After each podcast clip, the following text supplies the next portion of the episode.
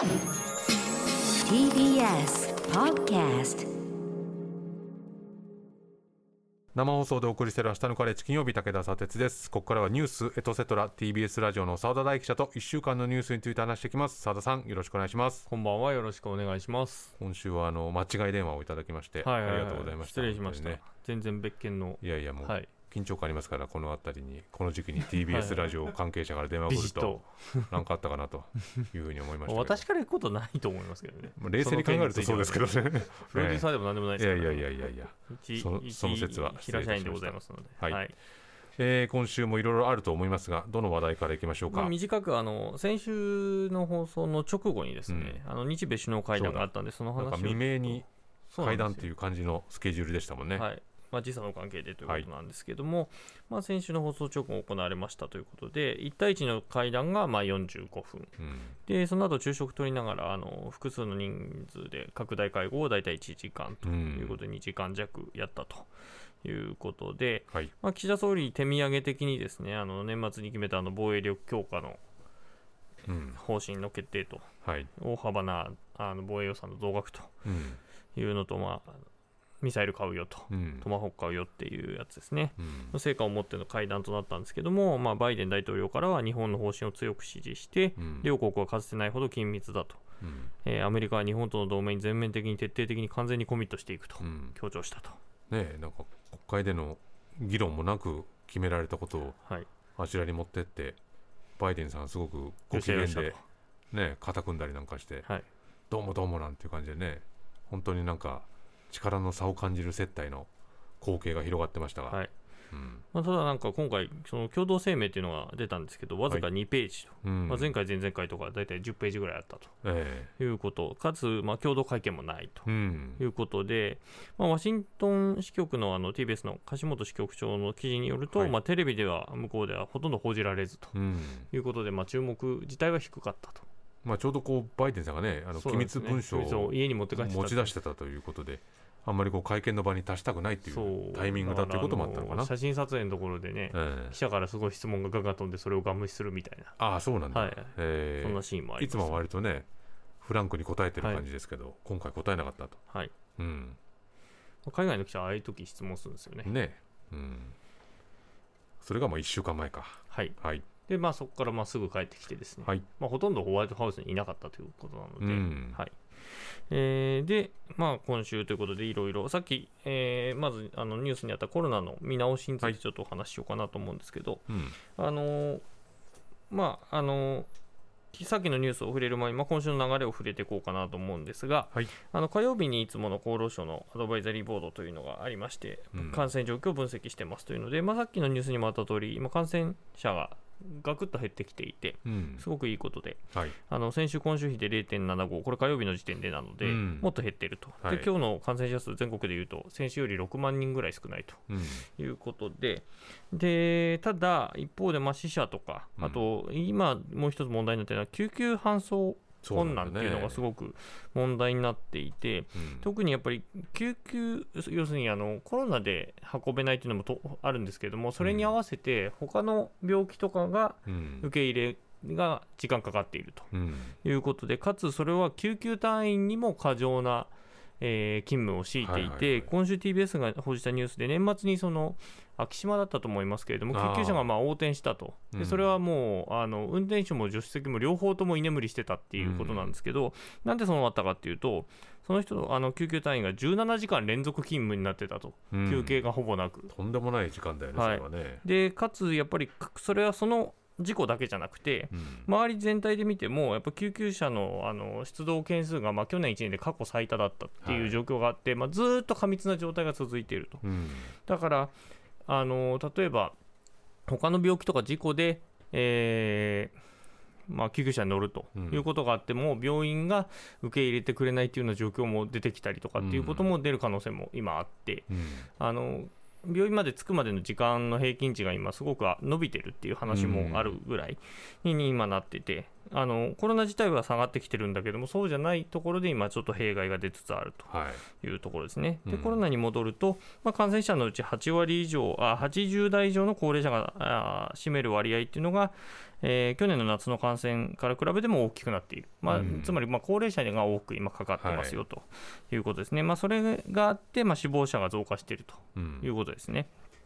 で一方でコロナが減ってきてるんだけど今度は季節性インフルエンザ、はい。あのいつもまあこの時期に流行ってるんですけど、まあ、それが今回流行ってますよと、うん。今九州を中心に、えー増加傾向にあるというデータが出ていますと。心配ですよね。はいでまあ、コロナが大体、えー日本で確認されてからがのが、まあ、1月だったっていうこともあって、丸3年ということで、もう三年も経ちましたそうなんですよね。。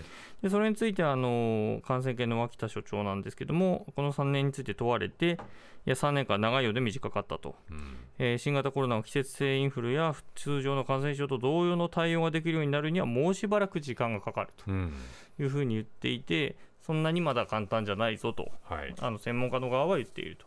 でマスクについても今週ちょっと話が出てきてたのでそれについても聞かれていて、はい。えー目的と場面で考えていくべきと、うん。まあ、外すことについてですね、うん。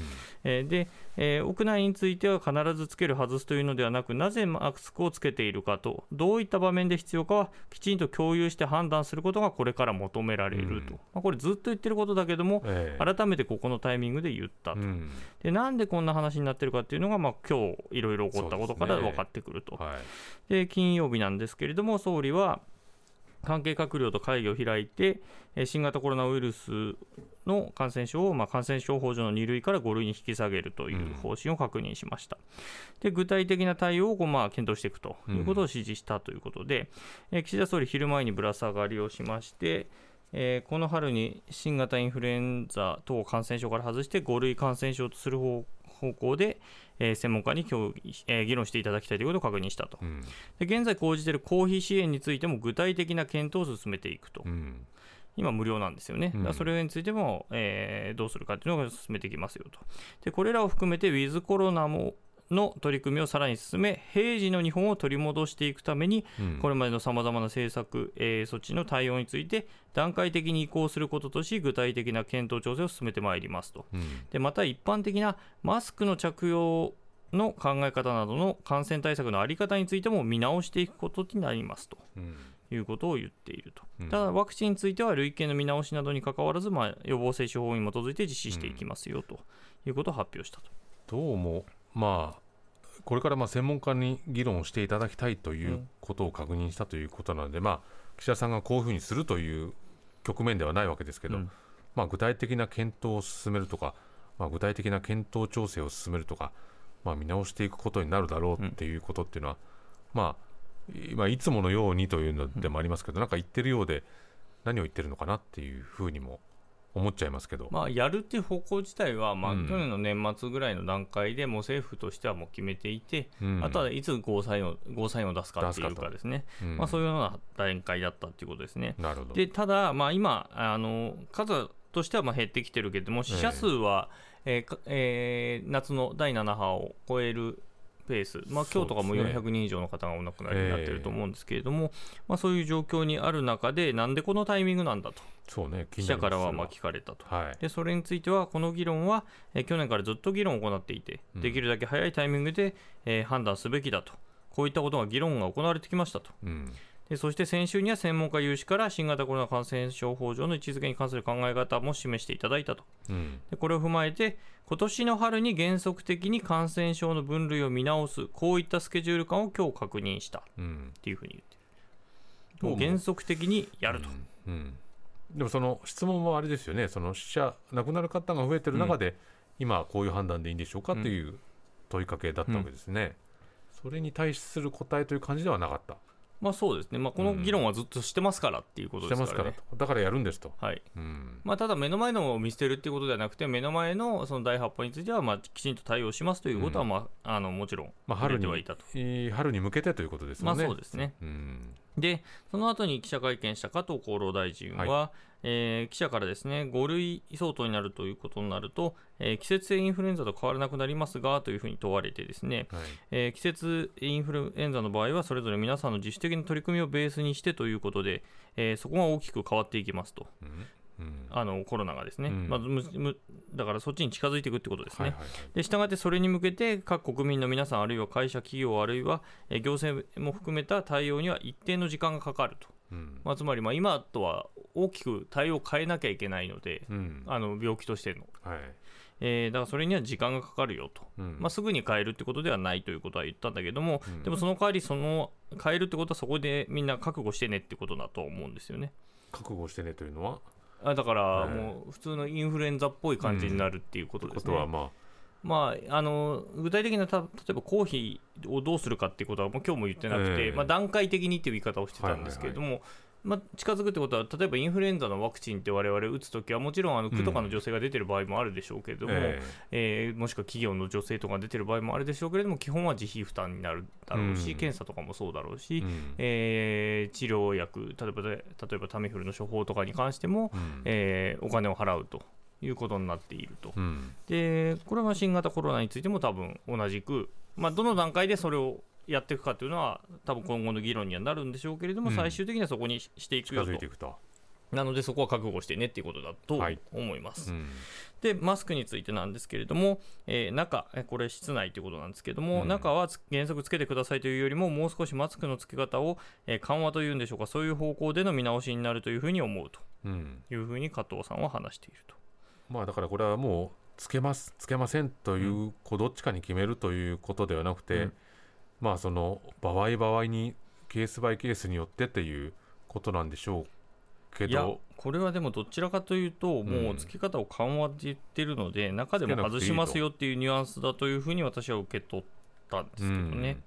はい、あの関連しな周辺の話を聞いていても、もう本当にそっちに舵を切りたいと、まあ、官邸としては少なくともそう思っているということのようです。で、まあ、これ何度もあ触れられてますし、この番組でも触れたと思うんですけども、まあ、2類から5類に変わると何が変わるのかとはい。いうことなんですけども、まあ、2類相当だと、えーまあ、就業制限とかですね、入院勧告が、えーなされるとはい、いうこととか、あとはまあ今言ったように医療費が全額公費負担になっていると。うん。で一方で、えーまあ、入院患者が、えー入院できるのが、まあ、指定医療機関に限られるということで、今、入れない病院があると。うんいうことですね。で、それから、えー全員の届け出が必要だったりすると、はいまあ、これに関してはもうすでに是正されているというのは、この番組でも、えーお話ししたかなとうん思います。で、今後の課題としてはですね、やっぱり医療費が保険適用分以外、まあか、全額自己負担にはならないんだけど、はい保険適用分以外が自己負担になる。でまあ、これ言って、で特に、えー治療費が今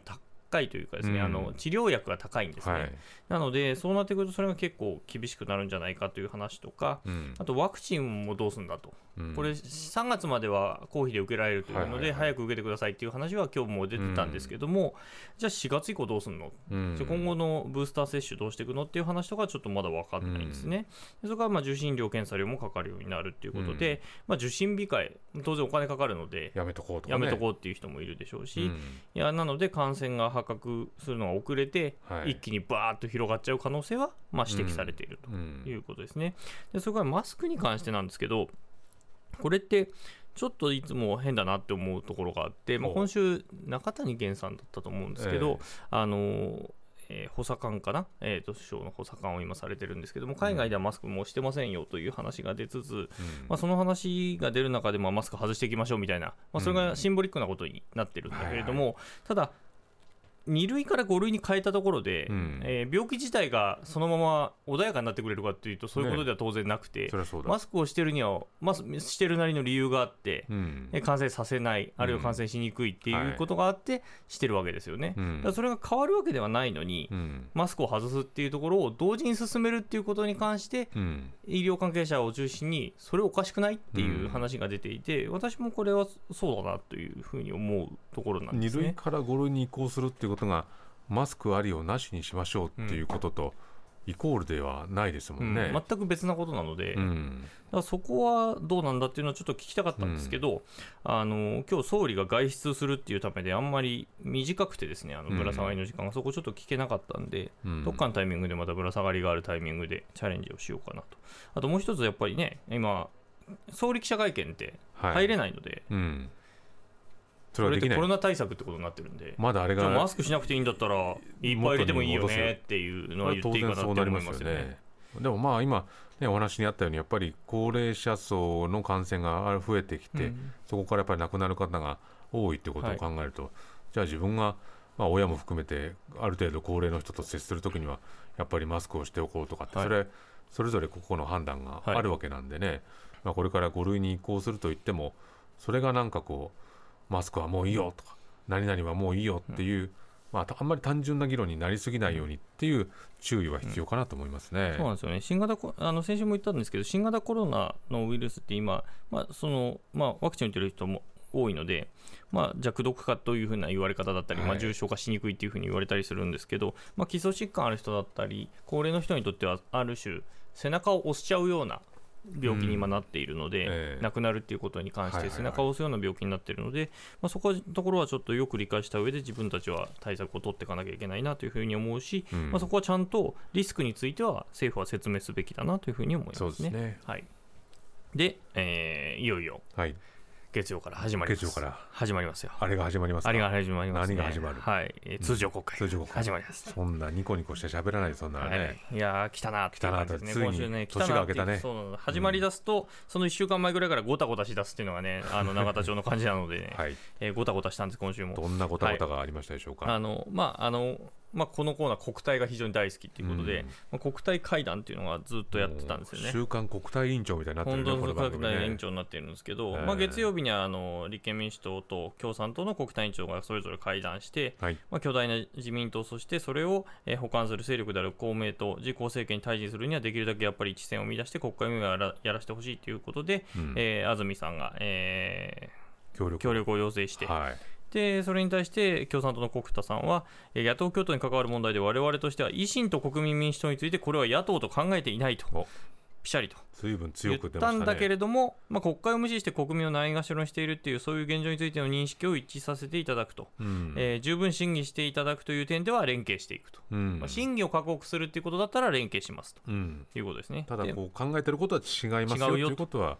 最初のうちに言ってると。でこれがひとこれで一通りのまあ与野野党間の会談が終わったんで火曜日に全野党、ほぼ全野党はい、衆議院のですねうん。の、えー国対委員長会談というのが開かれて、うん。まあ、防衛費の増税っていうのは許されんよねとうん。いうことで、まあ、一致したとはい。いうことですね。でうん。かつ、えー細田議長だけ特別扱いになっていると。はいはいで説明責任を果たさなければいけないのに全く果たしていないとうん。いうことで、通常国会前にちゃんと説明してねと、うん。旧統一教会との関係説明してねということを、まあ、求めたと。うん。でこのえ申し入れを受け入れない場合は23日つまり月曜日の本会議を含めて受けるかどうかということについてはもう一回協議しようということになったので安易に考えない方がいいよとうん。いうふうに言ったと、結構厳しめにちょっとチクリと言ったわけだ。まあ、ここで野党まとまったかと思いきやはい、この5分後ぐらいですね。5分後。別な会談が始まりましてそれは自民と維新の幹部会談。あれ、あれとうん。いうことででこの両党は憲法安全保障エネルギー問題について議論を今国会でしてきますよということで一致したと。一致した。はい、でさらに維新が主張する、えー文通費ですね、旧文通費と,、えーと特別委員長手当の問題とかですね、い。まあ、いわゆる行革的なところですね、についても、えー目に見える成果が上げられるように、えー自民側が協力していくことでも一致しました。うん。うんということで、まあ、その後のあのぶら下がりで、えー維新の馬場代表に対してですね自民から立憲とこの関係を継続することについて何か言われたかとうん。いうふうに問われるといやそんな情けない話は全くないと。うん。我が党が是々非々でこれまでと同じスタンスでやるということは自民党の幹部もご理解いただいているとうん。いうふうに言いましたと。得意のぜぜひひだ。はい。うん。で自民と近づいたかと思いきや今度木曜日なんですけども、うん。今度は立憲と維新の代表を含む幹部が国会内で会談と。なんかこう複雑なはい、掛けだ掛け合わせが進んでおりますして。きましたね。うん。でこの、えー立憲維新の両代表は、えー無駄な予算の大幅削減のため両党共同の対策チームを設置して具体案を示すこと、うん。えー岸田内閣の安易な増税政策に反対すること、うん。え3つ目が、えー2023年度予算案について十分精査し協力すべきところは協力して予算委員会などで論戦に挑むと。うん。で4つ目が、えー衆参各委員会運営は両党理事間で密接に連携し建設的な国会運営を目指すという4項目について、うん。えー通常国会で連携していきますよと。うん。いうことで合意したと。でもなんかこれすごくシンプルに言っちゃうと、はい。自民と維新は話し合っていろいろとやっていきましょうと。で維新と立憲はいろいろ話し合ってやっていきましょう、はいあれなんか全部一緒じゃんというかはい。ねシンプルな構図をこうくっつけちゃうと、はい。ものすごく大きなひとまとまりになってません？これ、まあそうなんですよね。う。ん、はい。で、これどっちなんじゃっていう話なんですよね。そうだね、はい、で、まあ、泉代表自体は、えー立憲民主党の泉代表は、まあ、記者から問われて、えー憲法とか安全保障、エネルギーについてお互いの違いを前提としながら意見を交換を含めて、えー深めていこうと、うん。そういう話をしたと。うんで、馬場代表は、えー立憲民主党さん、多くのベテラン議員さんは政権を担った経験をお持ちですから、うん。そういった我が党にはないこの国会で、まあ、政府の中での経験則を学ばせていただいてと。うん。こういう謙虚なことを割とあんまり今まで言ってこなかったんで、あれうんって思ったんだけれども、じゃあ記者からこれ違いが決定的になったらどうするんですかって言われたら、うん。いや、やってみないとわからないけれども、えー特に根幹に関わる問題が全く合わないんだなということが分かれば、うん。えー強調しても意味がないと。あら。その段階で次どうするかという答えを出さないといけないと。うん。いうことを言っていて、これもどっちだっていうね。なんかどっちにも転がれるようにしてる感じありますね、はい。うん。で、これ、い維新とくっつくのくっつかないのみたいな話で、うん。これについて問われた立憲、えー民主党の安住さんなんですけども、うん。まあ、さっきの臨時国会でお互いの信頼関係作ってきたんで、うん。えー通常国会もしっかり、えースクラムを組んで日本の政治を変えるために一緒にやっていくという連携は揺るぎないと。揺るぎない、というふうに言ってると。うん一方で、茂木さん、大阪に今度行ったんですよ。うんで、お大阪訪問した茂木さんは、これ、立憲ともうよろしくやってるけどどうなのっていうのを聞かれて、うんえーまあ、自民と維新でも完全に一致してないけども、うん国の根幹となる政策、憲法や安全保障、エネルギーでは一致していると思っていると。うんどちらかというと、立憲と維新の方が国家間が問われる問題について若干隔たりがあるのかなと見える部分もあるが、うんえーそれは他党のことだから私から詳しくコメントすることは避けたいと微妙な感じを出すと。うちのは近いと思うけどねって言ってるっていう。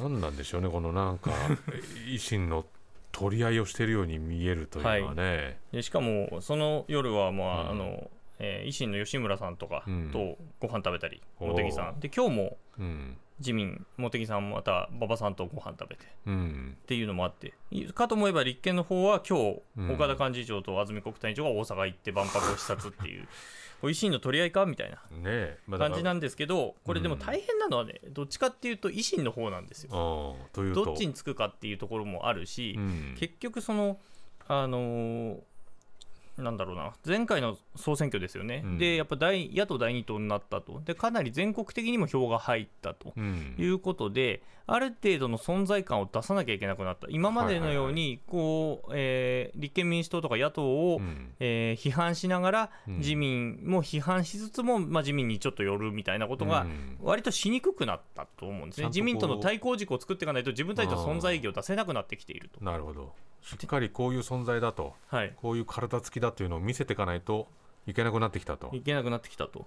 だけど、一方で、まあ、かといって、立憲と一緒に、いやいやって言ってるだけだと、うんえーそれはそれで、えー野党の中でも埋没する。